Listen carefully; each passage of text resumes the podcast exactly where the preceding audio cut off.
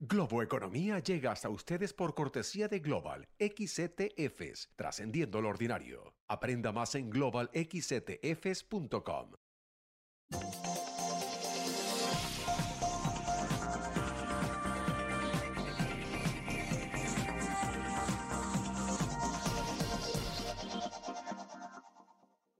Hola, ¿qué tal? ¿Cómo están? Soy José Antonio Montenegro y esto es Globo Economía. Hoy dedicando todo nuestro tiempo a la crisis mundial alimentaria y de pobreza que la pandemia y la invasión rusa de Ucrania han incrementado. Llueve sobre mojado y la situación es límite, catastrófica, decía The Economist en portada hace solo unas pocas semanas. Las cosas ya estaban mal antes de la pandemia porque la desigualdad en el reparto de la riqueza mundial y los problemas derivados del cambio climático han hecho verdaderos estragos los últimos años. Pero la pandemia y ahora la guerra de Ucrania han acrecentado ese deterioro y estamos en una situación límite en muchos lugares del planeta. Sobre todo, como suele ocurrir eh, siempre en los países más pobres, donde la alimentación y la energía absorben buena parte del gasto total de las familias.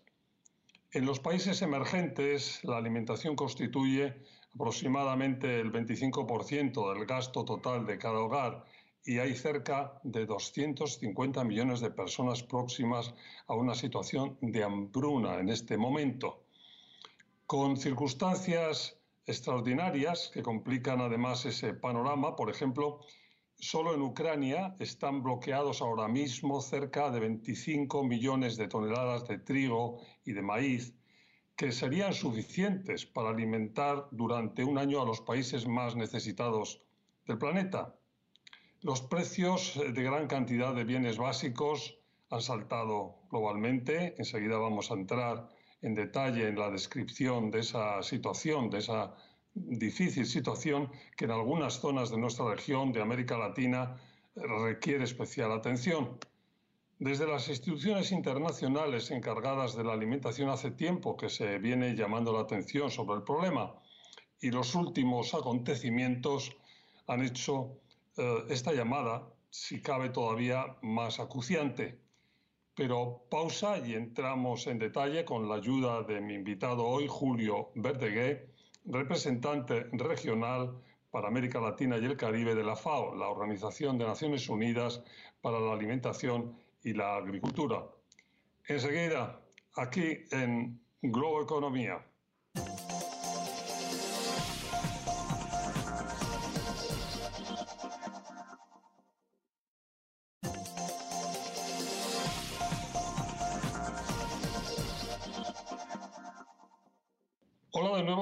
Decía hace un momento, mi invitado hoy es Julio Verdeguer, representante regional para América Latina y el Caribe de la FAO, la Organización de Naciones Unidas para la Alimentación y la Agricultura, y un buen amigo de este programa desde hace mucho tiempo.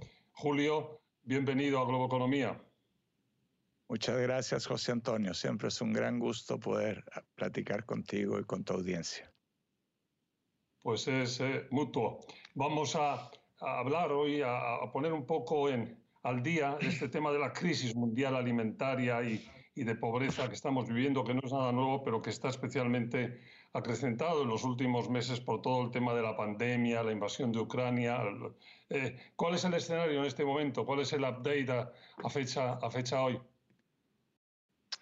Bueno, José Antonio, me encantaría que cuando me invites yo pudiera dar buenas noticias pero la verdad es que en este momento las noticias no son buenas.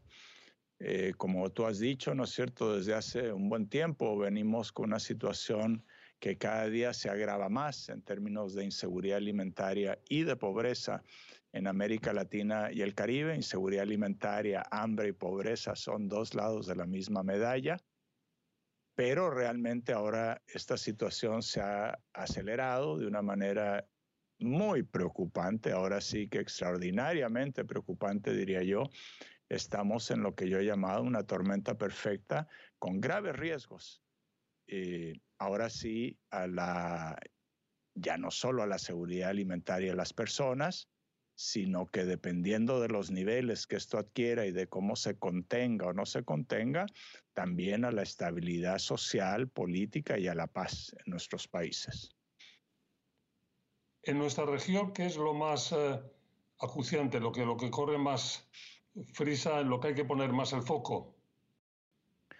Bueno, eh, algunos números y después podemos hablar de las causas que están detrás de estos números, ¿no es cierto? Tenemos el último dato que nosotros tenemos y vamos a tener estadísticas actualizadas en pocos meses más, en un par de meses más, menos de dos meses.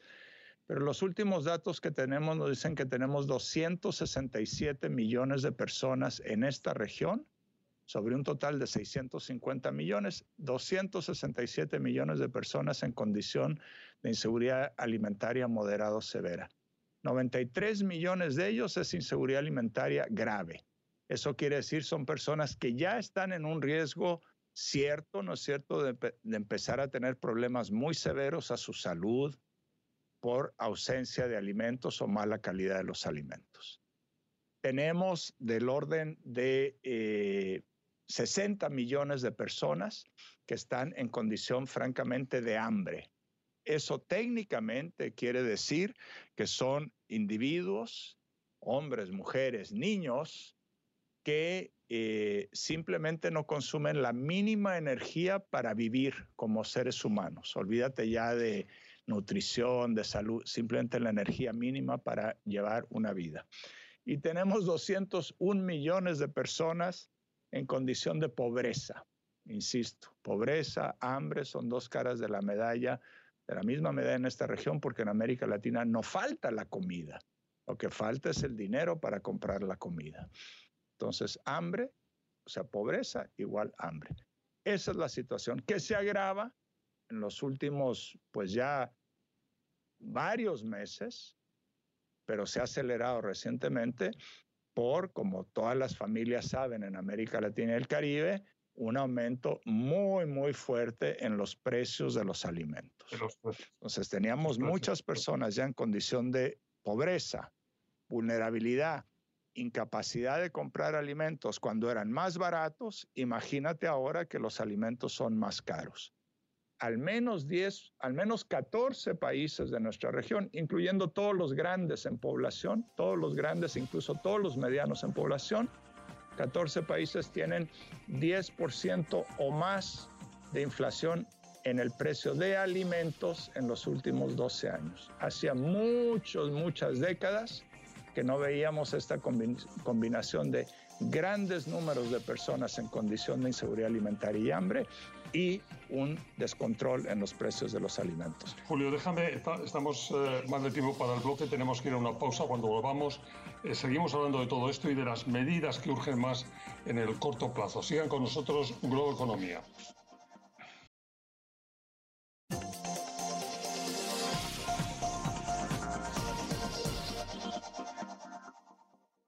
Estamos de vuelta, Globo Economía, hoy con Julio Verdeguer, representante regional para América Latina y el Caribe de la FAO, de la Organización de Naciones Unidas para la Alimentación y la Agricultura, y estamos intentando eh, describir, analizar la crisis mundial alimentaria y la pobreza en el mundo en un momento, como decía Julio hace un momento, acuciante, límite, extremo, catastrófico.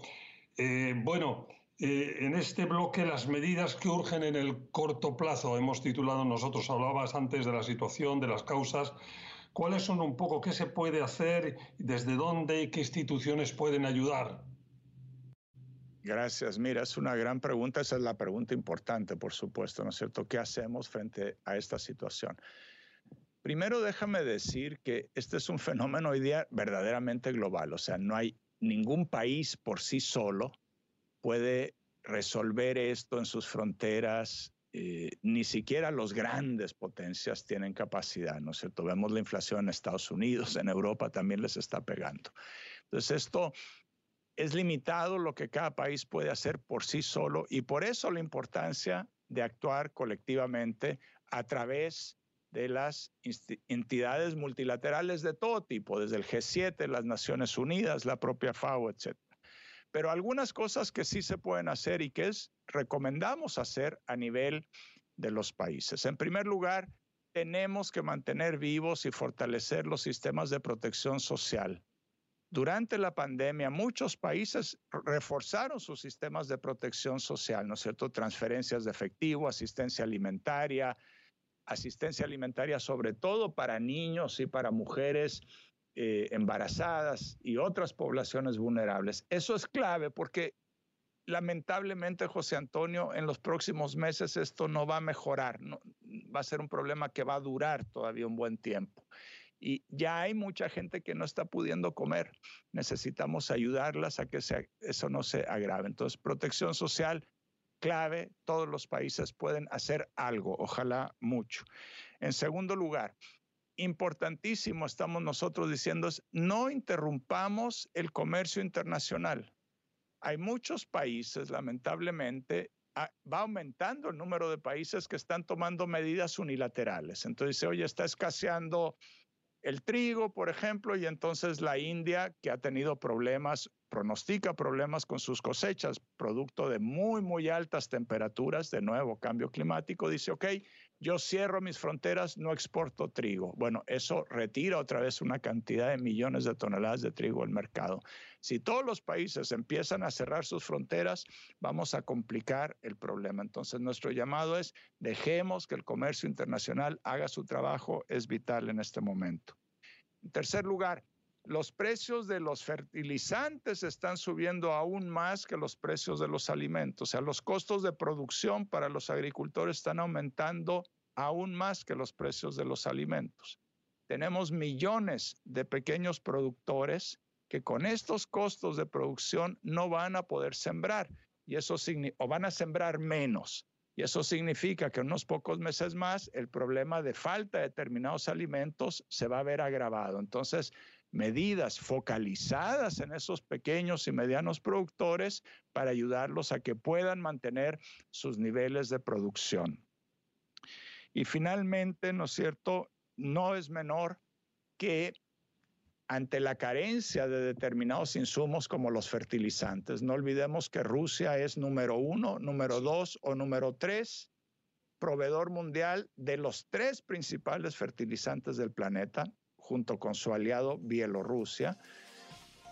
Es muy importante introducir y apoyar medidas en cada país para hacer un uso mucho más eficiente de estos insumos que son críticos para la producción agrícola. Podemos producir igual con menos uso de fertilizantes a través de una serie de tecnologías que están disponibles. No, no voy a aburrir aquí a la audiencia con esos detalles técnicos, pero hay muchas opciones disponibles y además le hará bien al medio ambiente. Julio, vamos a tener que ir a una pausa. Nos vamos de nuevo a la pausa cuando volvamos actuaciones a medio y largo plazo. Globo Economía.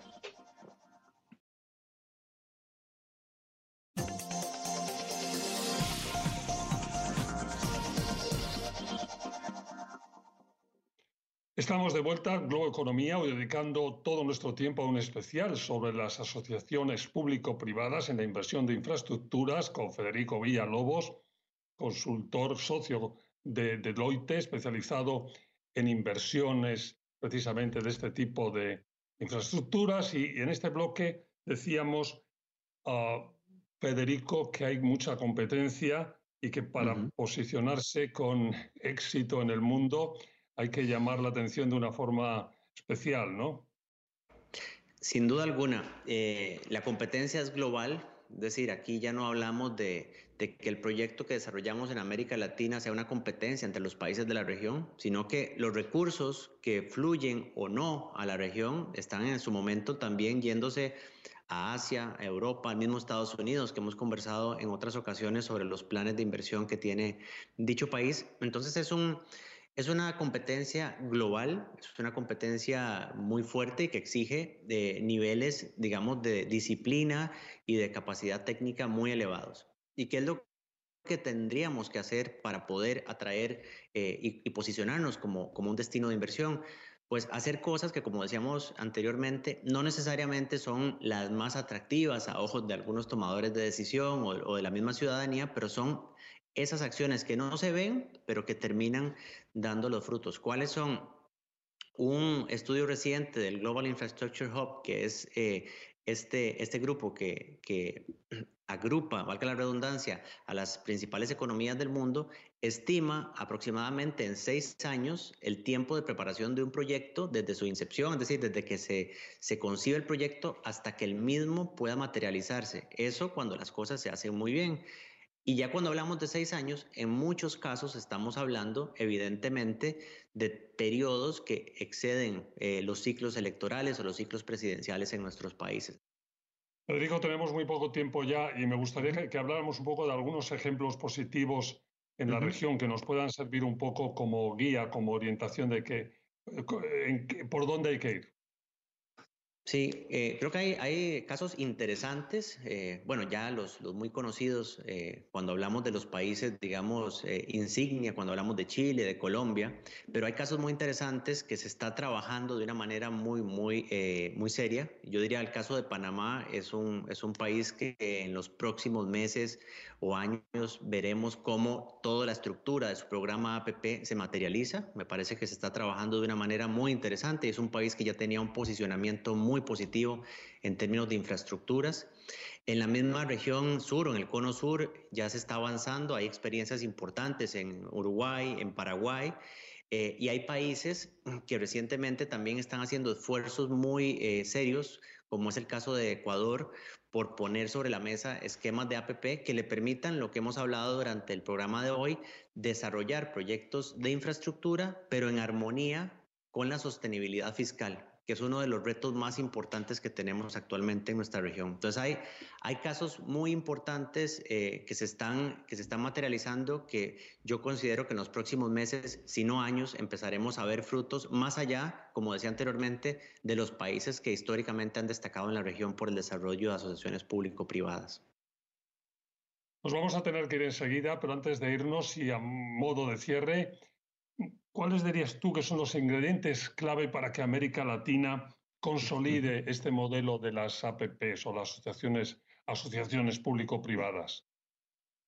Lo más importante, madurez, política de Estado, es decir, que, que, las acciones se mantengan en el tiempo. No podemos ver esto en el muy, muy corto plazo, porque sencillamente no lo, no lo lograríamos. Y número dos, que sobre las decisiones eh, siempre impere la capacidad técnica y las decisiones técnicas. Yo creo que esos dos elementos nos irían consolidando poco a poco eh, como un mercado de top para la inversión en infraestructuras a nivel internacional. digo, pues se nos ha terminado el tiempo, pero muchísimas gracias por habernos ayudado a hacer este especial de entender mejor qué son las asociaciones público-privadas. Muchas gracias por haber estado con nosotros. Encantado, José Antonio, de conversar de un tema tan interesante para, para nuestra región. Fue Federico Villalobos, socio de la consultora Deloitte, especializado en financiación de infraestructuras. Muchas gracias, gracias a ustedes por su atención y recuerden que si quieren estamos con más en siete días y cuando ustedes lo deseen, siempre disponibles en el audio, la versión audio de Globo Economía Podcast. Hasta la próxima semana.